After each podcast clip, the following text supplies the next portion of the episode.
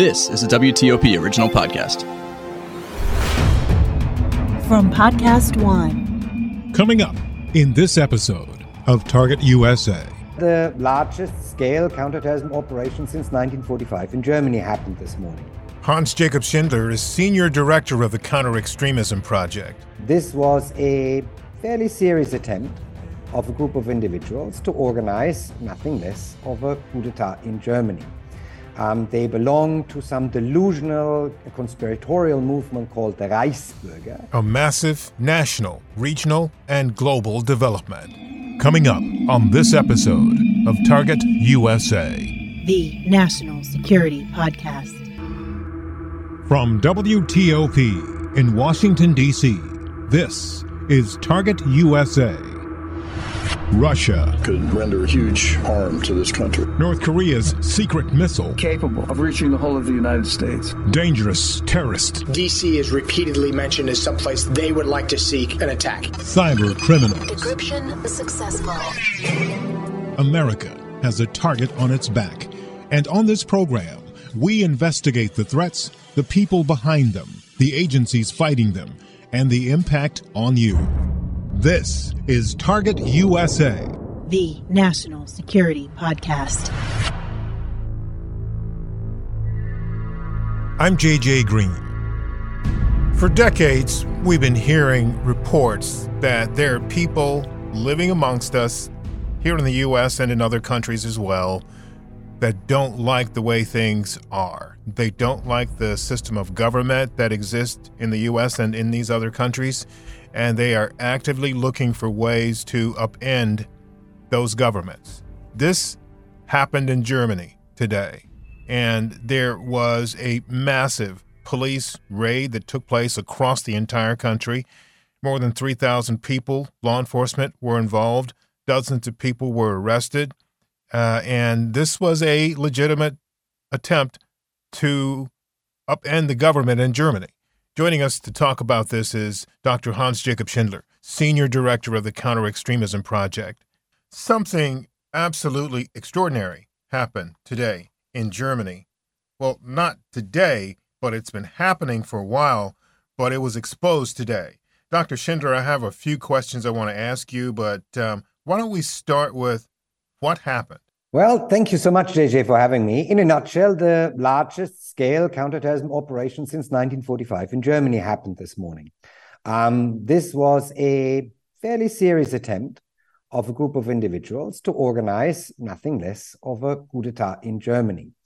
Um, they belong to some delusional conspiratorial movement called the Reichsbürger, which maintains that the German political structure is illegitimate because the German Reich did not cease to exist on the 8th of May 1945, but continues to exist.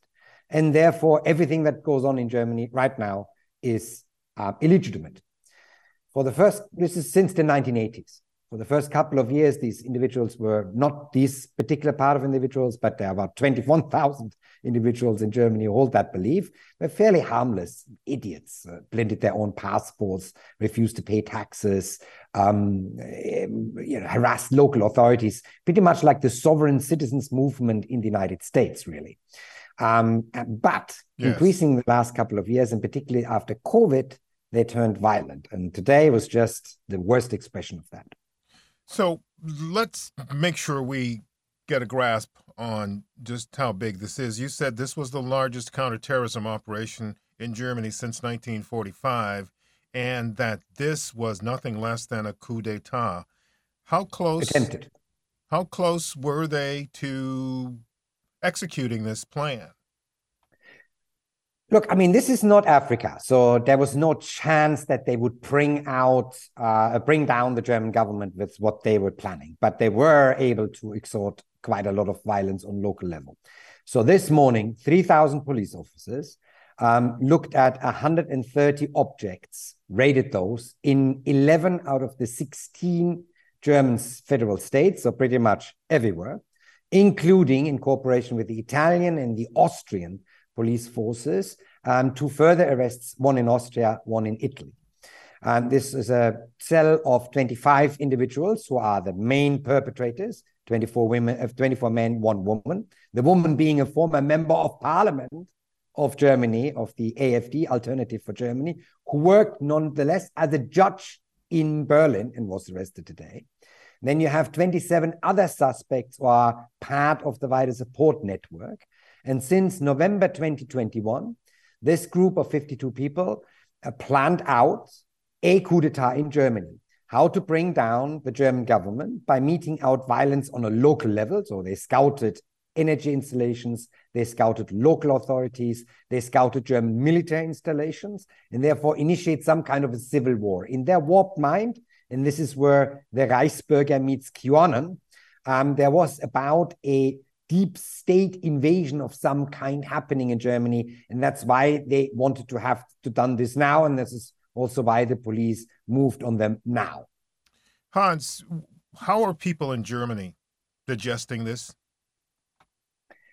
Look, this is the most serious expression of a accelerist trend that we have, accelerationist trend that we have. So there is a part of the violent right-wing extremist uh, milieu um, in Germany, as as you have in the United States, who says that society, the economy, the political system is about to break down, and the accelerationists say if it's breaking down, why don't we hasten it along? This is part of that broader thinking.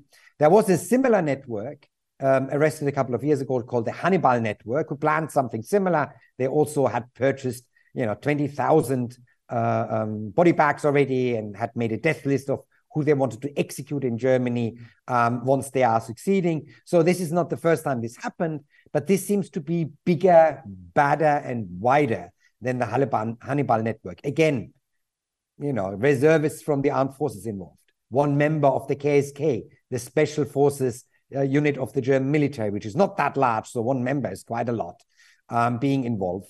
Um, the judge being involved. So I mean, it's it's serious. So what does this tell you about the? excuse me. What does this tell you about the future in Germany in terms of this organization and others like it?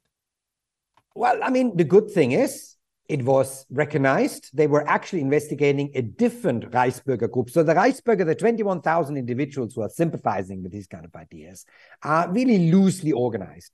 Individuals who basically say, I don't recognize the state, to smaller networks and groups. And they were investigating a different part of that movement. And these 21,000 individuals are under observation by the domestic federal and state level intelligence services on a, on a, revolving basis. There was a different group who tried to kill the German health minister, Karl Lauterbach. In the framework of that investigation, they came across this group of idiots. Uh, and then they started investigating them and found out that since November 2021, they actually planned this. They procured weapons, they scouted the targets. So they were quite fair advanced as far as the indictment uh, makes uh, believe. When you look at the work that you do on a daily basis, and you and your organization have been very far out in front of most other organizations in terms of the kinds of things that you you work on and you've been very predictive about behaviors and and global phenomena and you mentioned in, in your discussion here a little bit about what what's been going on here in the US um, and so I'm wondering did this come as a total or complete or did was it a surprise at all to you that something of this scale would happen in Germany? Not at all, really, because I mean, we do have, I mean, the scale and the depth of this is, of course, surprising, but everyone was expecting of what the AFD called a hot autumn, um, where, you know, just after the COVID crisis, we now have inflation, we have cost of living crisis, we have an energy crisis, we have the war in Ukraine. And the right wing extremist milieu, as such, wants to take advantage of that. So everyone expected something to happen. You know, the plot against the health minister is really an expression of this. This one is another expression of this. So, yes, of course, right wing extremism and terrorism is not a quaint little threat. You can get very fast, very serious. And once you are in this conspiratorial frame of mind, as the Reichsbürger are, as QAnon are, as election deniers on your end uh, um, are, you know, the next step to violence is always a very small one. But Hans, the idea of a group of people this size planning to overthrow the entire government is grandiose on any day, as you say. But the thing that really kind of sticks in my mind about this is the delusional kind of thinking that an organization and people like this may may engage in to do what it is that they try to do but beyond but beyond that people who are delusional and people who are not really looking at the true picture of life are sometimes what we call true believers and they will go to inordinate extremes and you deal with this all the time in your work in terrorism is this group like that yeah absolutely uh, I mean, look, first of all, this is the beginning of the investigation. So uh, I think these individuals were fully aware that 52 people can't hack it. And there, there must be more individuals who at least vaguely supported this whole thing. And I'm quite sure this is not the end of what we see uh, as far as arrests and raids are concerned, because it, it seems very serious.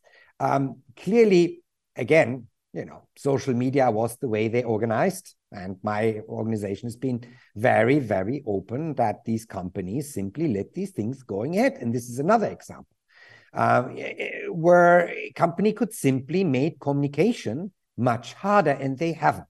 So again, big failure here. And you know, we in Germany we say we got away with a blue eye. So the guys got arrested before they could move. But you know, this is not going to happen every time. And even if you know, they wouldn't be bringing down the local government, uh, the, the, German government. There would be violence. They were willing to kill people. Uh, and all that would have happened is that, you know, the government would still exist, but people would be dead, right? Uh, and social media companies, Telegram and others, where they organized, again, ignored this. And I'm quite sure they were openly talking about this. Can you explain or go into a little bit of detail about um, what their plan was for how they wanted to run things in Germany and who would run it and, and all that? Yeah, so out of the 25, there is a head of the group, which is an aristocrat of a lower aristocratic family who's always been quite vocal, um, lives near Frankfurt, uh, real estate developer, who's always been quite vocal that he doesn't like the democratic structure of Germany. Funny enough, no? because aristocrats no longer have power in this country. Um, and they had actually divided responsibilities. So there was one guy uh, who's supposed to be taking care of health matters, the other one for interior politics, next one for foreign, foreign politics. So they actually had set up something like a government structure once they would have been successful. And to top it all off, they tried to get in touch with people, actually officials from no less the Russian Federation, to get some kind of agreement here. Luckily, the indictment makes clear the Russian Federation didn't react to those overts that they overtures that they made. The Kremlin has denied it, and for once they actually told the truth um, that they hadn't responded. Um, so you know it didn't go far in that direction, but clearly they made attempts even outside Germany to get contact. So they were serious in what they were doing.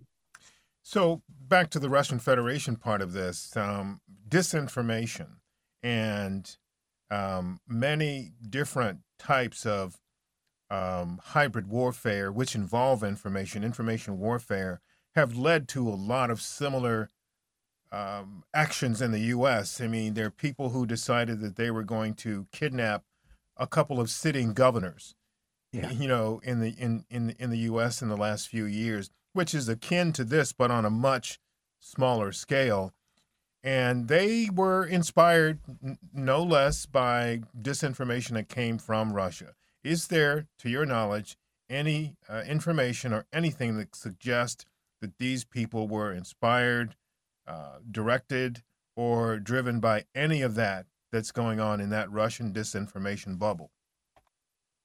Um, directed, um, there's absolutely no indication of what we now know um, at this point uh, by the Russian side I would say for now, no.